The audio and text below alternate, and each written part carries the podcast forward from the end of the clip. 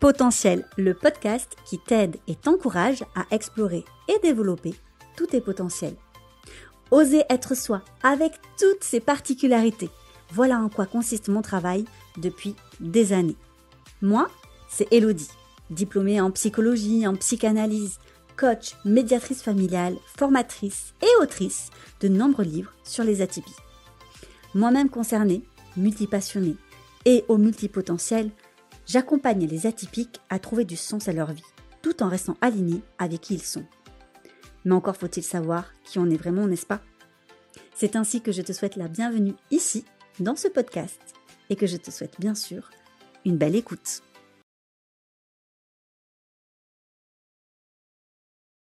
Et coucou à tous et à toutes. On se retrouve eh bien dans cet épisode de podcast pour parler des enfants atypiques. Un sujet, je vous avoue que je savais pas trop si j'allais vous en parler ou pas parce que certes, je suis concernée euh, personnellement étant maman d'enfants atypiques, mais justement, je trouve que c'est pas évident de mettre à distance lorsqu'on vit les choses et qu'on est en plein dedans. Je vous rappelle que j'ai quatre enfants qui sont assez jeunes.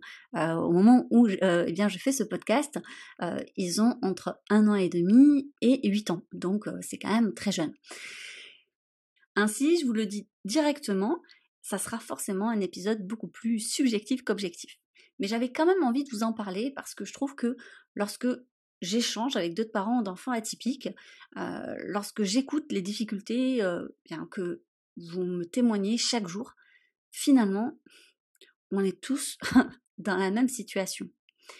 Et je crois que ça fait du bien de se sentir moins seul, surtout lorsqu'on est parent d'enfants atypiques, parce qu'on se sent vite jugé, que ça soit par l'entourage comme par les professionnels on a du mal à trouver finalement une écoute, une compréhension de la part des autres.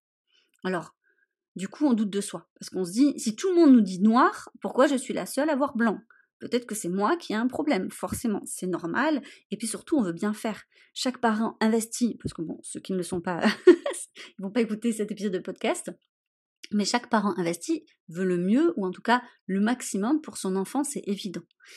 On ne peut pas protéger notre enfant de tout. On ne peut pas eh bien, faire tout parfait. Et d'ailleurs, je vous encourage à ne jamais vouloir être un parent parfait. Il euh, n'y a rien de pire, même pour les enfants, d'avoir des parents parfaits, parce que comment ils vont évoluer après? Ils vont croire que pour être aimé, il faut être parfait. C'est pas du tout le cas. On peut s'aimer avec toutes nos imperfections, mais on peut essayer toujours de s'améliorer un petit peu, bien sûr. Donc, j'avais envie de faire cet épisode pour vous rassurer, en fait. Je pense que c'est important que vous vous sentiez moins seul. Ou à la fin de cet épisode, je pense que j'aurais réussi cet épisode si à la fin vous avez envie de me dire merci, je me sens moins seule. Donc on va voir si je vais réussir.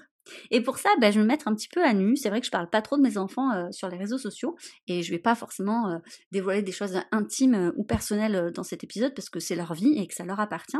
Donc je vous dirai jamais les noms ou quoi que ce soit d'autre, mais je vais vous donner des exemples, peut-être un peu plus précis des difficultés auxquelles on peut faire face, qui peuvent être bah, à l'extérieur pas forcément compréhensibles. Mais je dédicace encore une fois cet épisode à tous les parents d'enfants atypiques qui comprendront. Donc moi, j'ai quatre enfants atypiques avec des atypies totalement différentes et ceux qui ont plusieurs enfants savent à quel point bah, chaque enfant est unique, à sa personnalité et ses particularités. Et rappelez-vous, vous avez fait un épisode de podcast où je vous parlais des enfin que ça se colore les atypies en fonction effectivement de qui on est. Bah là c'est un petit peu la même chose. J'ai un enfant euh, clairement qui euh, euh, rentre dans, enfin là, qui était ça, donc au niveau de l'autisme. Alors l'autisme c'est très large parce que lorsque je dis ça, je me rends bien compte qu'il y a des parents et j'ai une grosse pensée pour eux qui ont des enfants avec des caractéristiques autistiques bien plus handicapantes, bien sûr, que pour mon fils. C'est une évidence. mon fils il est quand même dans la relation à l'autre. Alors il faut rentrer dans ce monde. Je vous donne un, exemple. Euh, lorsqu'il était passionné, parce que les passions changent et elles sont vraiment, euh, elles dévorent tout. Hein, c'est-à-dire qu'il ne vit que pour ça. À un moment donné, on avait donc la passion effectivement de Harry Potter, donc il y a pire, mais ça va. C'est-à-dire que il fallait rentrer dans son monde. Il ne parlait que de ça. pour dire qu'il fallait allumer la lumière, il disait Lumos. Voilà, tout est comme ça.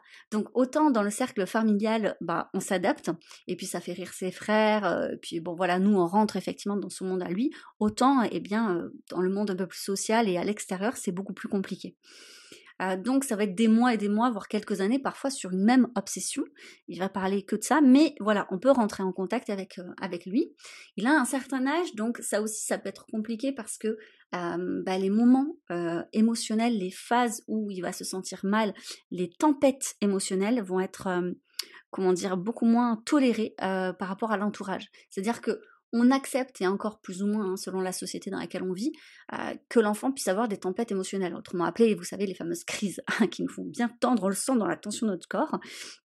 Eh bien ça, on l'accepte, on va dire, jusqu'à l'âge de 2-3 ans, mais après, je ne sais pas pourquoi, il y a une sorte de consensus inconscient qui fait qu'à partir d'un certain âge, on se dit, allez, ça va, son caprice, à l'âge qu'il a, euh, c'est insupportable, c'est pas possible. Sauf que lorsqu'on a un enfant autiste, ou même en tout cas atypique, parce qu'on peut le voir aussi chez les hypersensibles notamment, euh, c'est pas pareil, ça fonctionne pas du tout de la même manière, euh, et puis ça peut se passer n'importe où. Et forcément, en tant que parent, et je crois que vous avez tous certainement fait cette expérience, dans les publics, on est super mal à l'aise, faut bien le dire. On est un peu mal à l'aise et on réagit pas toujours comme on aimerait réagir. Alors avec l'expérience, moi c'est vrai que je pense notamment lorsque j'ai eu mes deux premiers, j'avais pas l'expérience d'aujourd'hui, j'avais pas l'assise que j'ai aujourd'hui. Je crois que j'ai vraiment appris à lâcher prise. Alors je sais pas si c'est euh, le cas de, tous les parents, mais au fur et à mesure que j'ai eu un enfant, de toute façon, j'avais pas le choix. Il a fallu que j'apprenne à lâcher prise. Je pouvais clairement pas faire la même chose que lorsque j'avais que deux enfants. Mais du coup, ça m'a aussi appris à lâcher prise par rapport au regard des autres. Alors, je ne dis pas d'avoir quatre enfants pour ça, mais je trouve que c'est intéressant parce que euh, moins on a la possibilité en fait de tout faire comme on veut, et plus finalement on accepte aussi ce lâcher prise parce qu'on n'a pas le choix. Alors c'est bien de l'apprendre autrement, mais parfois, bah voilà, il y a, du bon comme ça. Donc oui, ces tempêtes émotionnelles, bah, elles sont pas forcément euh, acceptées par rapport aux autres. Elles sont très vite jugées, et donc vous êtes jugé en tant que parent. Parce que bah, vous n'avez pas su faire face, parce que à cause de vous, votre enfant est comme ça, parce que vous n'avez pas su mettre des limites, ou vous en avez mis trop, alors ça, c'est limites. C'est un grand sujet en France, hein, les limites. Vraiment, hein, je pense que ça prend beaucoup trop de place dans les médias d'ailleurs. Mais en tout cas, eh bien, on va vous pointer du doigt. Et ce qui est intéressant, c'est de voir à quel point, en fait, nous, en tant que parents, euh, l'image que les enfants renvoient, eh bien, c'est comme une extension de notre propre image. Alors que ça ne devrait pas, puisque l'enfant a sa, propre personnalité, en fait. Et bien entendu, que la manière dont on va, eh bien, l'accompagner au quotidien va impacter comment il va être. Bah, c'est sûr que mes enfants, si bah, ils étaient dans une autre famille, ils seraient certainement un peu différents, et c'est normal. Mais pour autant, est-ce qu'on doit juger son parent? Est-ce qu'on doit se sentir jugé? Et ça, c'est une petite astuce que je vous donne parce que plus on se, euh, on prend de la distance par rapport à ça, et plus on est présent en fait par rapport à nos enfants pour les accompagner. Car le plus dur dans ces moments-là, en fait, c'est d'être totalement présent pour cet enfant-là. Alors des fois c'est pas évident parce que eh bien les enfants atypiques, ils ont quand même une intensité où au quotidien, eh bien c'est épuisant. Un autre de mes enfants, par exemple, euh, avec son TDA, notamment voilà son trouble de l'inattention, euh, peut très bien sortir de la maison. Alors je vous rappelle que je vis au, nord des Highlands, euh, voilà en Écosse, donc il fait pas spécialement chaud. Il peut très bien sortir sans pantalon. Et je lui dis mais tu penses pas avoir oublié quelque chose? «Mmh, Non maman. «Mmh d'accord. Je vois que tu as mis tes chaussures, très bien. et puis là, par réflexe, il regarde ses chaussures et puis je lui dis tu vois rien d'autre que tu aurais pu oublier? Et bien sûr, ça va faire rire en disant Ah ben oui, mon pantalon Eh ben oui, oui, oui, oui. Effectivement, ton pantalon ne peut pas sortir comme ça. Donc c'est des petites choses comme ça. Et puis ça demande, euh, lorsqu'on a un enfant qui a un trouble d'inattention, de répéter beaucoup plus. Alors là, lorsqu'on parle, eh bien que ce soit dans notre entourage ou auprès d'un professionnel en disant Bah oui, on est obligé de répéter, c'est quelque chose qui n'est pas compris parce qu'en fait, effectivement, pour tous les enfants, on a besoin de répéter. Ça, c'est comme tous les enfants font effectivement eh bien, des tempêtes émotionnelles. Tous les enfants sont peut-être passionnés par un sujet. Bref, en fait, tout ce que je dis ne va pas être compris parce que, en fait, ce n'est pas du tout la même intensité et que juste expliquer ça comme ça auprès des proches, c'est pas entendable. Euh, lorsque je dis je répète tout le temps après mon enfant, c'est pas juste je fais que répéter deux, trois fois. Non, c'est dix fois, vingt fois, trente fois par jour et ce multiplié parfois par le nombre d'enfants. Donc ça demande quand même beaucoup plus de patience. Clairement, naturellement, je suis pas une personne patiente, mais eh bien, on apprend lorsqu'on devient parent.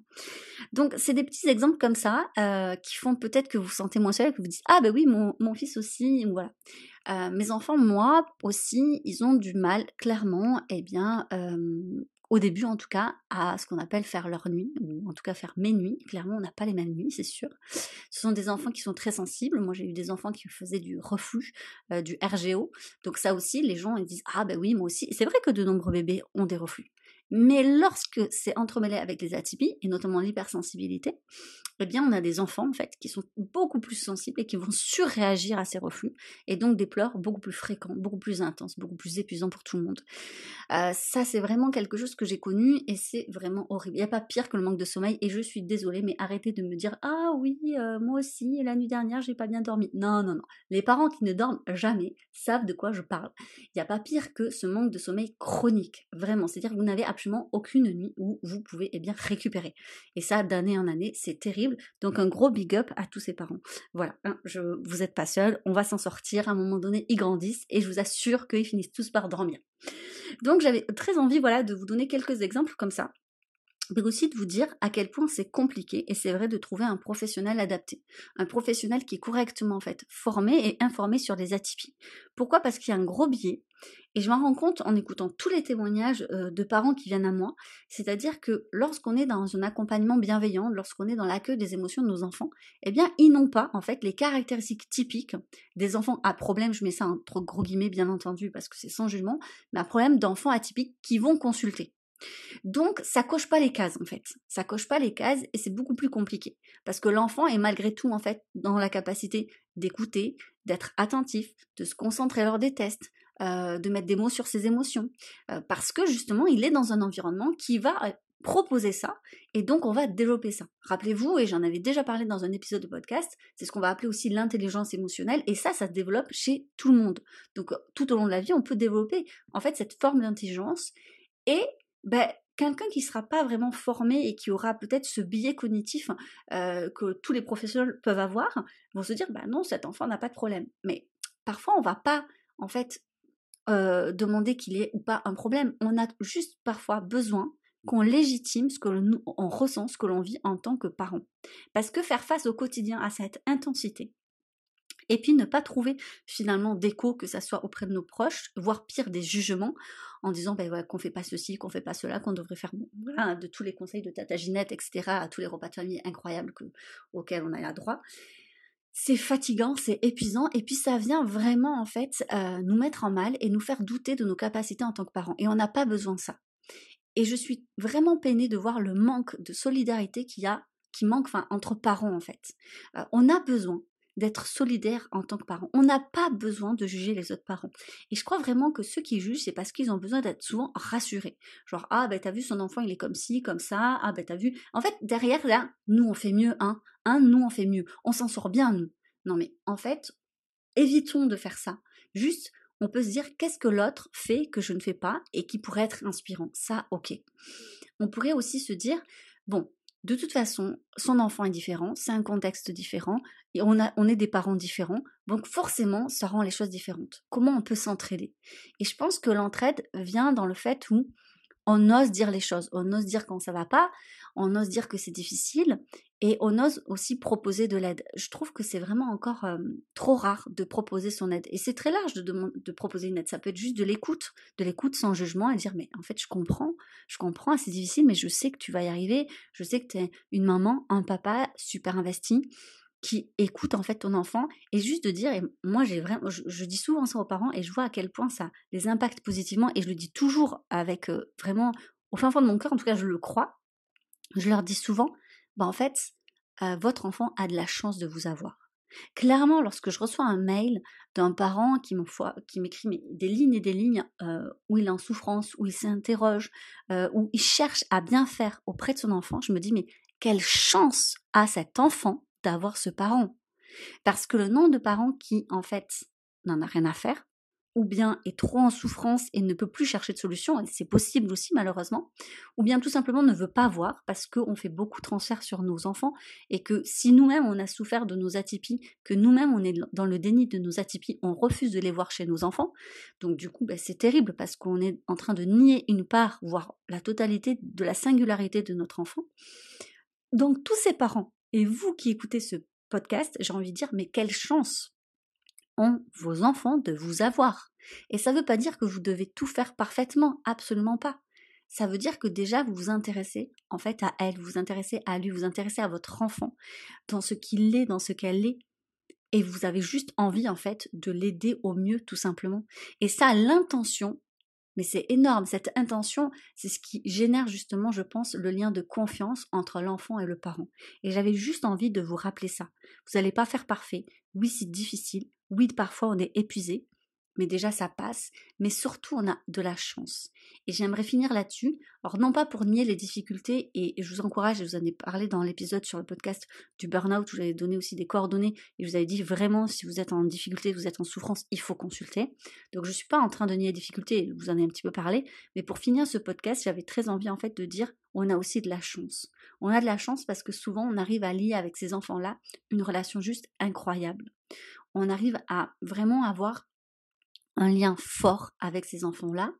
Euh, ils nous font grandir. Ce sont des enfants challenge, mais dans le bon sens du terme aussi, même si je ne doute pas que c'est épuisant et c'est beaucoup mieux lorsqu'on est, eh bien, encore une fois, euh, aidé euh, par des proches, par le conjoint, la conjointe, par un entourage, bien évidemment. Mais c'est des enfants qui vont en fait révéler en vous le meilleur parent que vous puissiez être. En fait, s'il y avait un potentiel de parentalité, je pense que ce sont les enfants atypiques qui pourraient faire les meilleurs instituteurs eh bien, pour révéler les meilleurs élèves parents d'enfants atypiques. Je ne sais pas si c'est clair, mais vraiment l'idée c'est de se dire euh, qu'on a beaucoup beaucoup de chance parce que on ne serait pas du tout les personnes que nous sommes aujourd'hui sans eux. Clairement, euh, ils nous ramènent, je trouve, à un état de conscience de nous-mêmes juste incroyablement fort. Et ça nous donne la possibilité encore une fois, de nous développer et de progresser, afin que la vie soit toujours une expérience eh bien, où on peut toujours et toujours un petit peu plus, même juste un pour cent de plus, développer notre propre potentiel en tant qu'humain. Voilà. Je ne sais pas si ce podcast, du coup, eh bien, euh, je l'ai réussi dans le sens de vous rassurer, qui vous a apporté euh, quelques éléments. Euh, n'hésitez pas à poser vos questions si jamais vous voulez voilà, un épisode supplémentaire sur quelque chose en particulier. Vous savez que je suis toujours à l'écoute de, ma communauté. Et n'hésitez pas également à noter cet épisode, enfin le podcast, et à partager peut-être cet épisode auprès d'autres parents qui pourraient être un petit peu rassurés en se disant Hé, hey, t'as vu, t'es pas seul. Et sur ce, je vous souhaite eh bien, une très jolie semaine et je vous dis à lundi prochain pour un nouvel épisode. C'était le podcast Potentiel par Elodie Crépel. N'hésite pas à laisser une note, un avis et à le partager. Je te dis donc à lundi prochain pour un nouvel épisode. Belle journée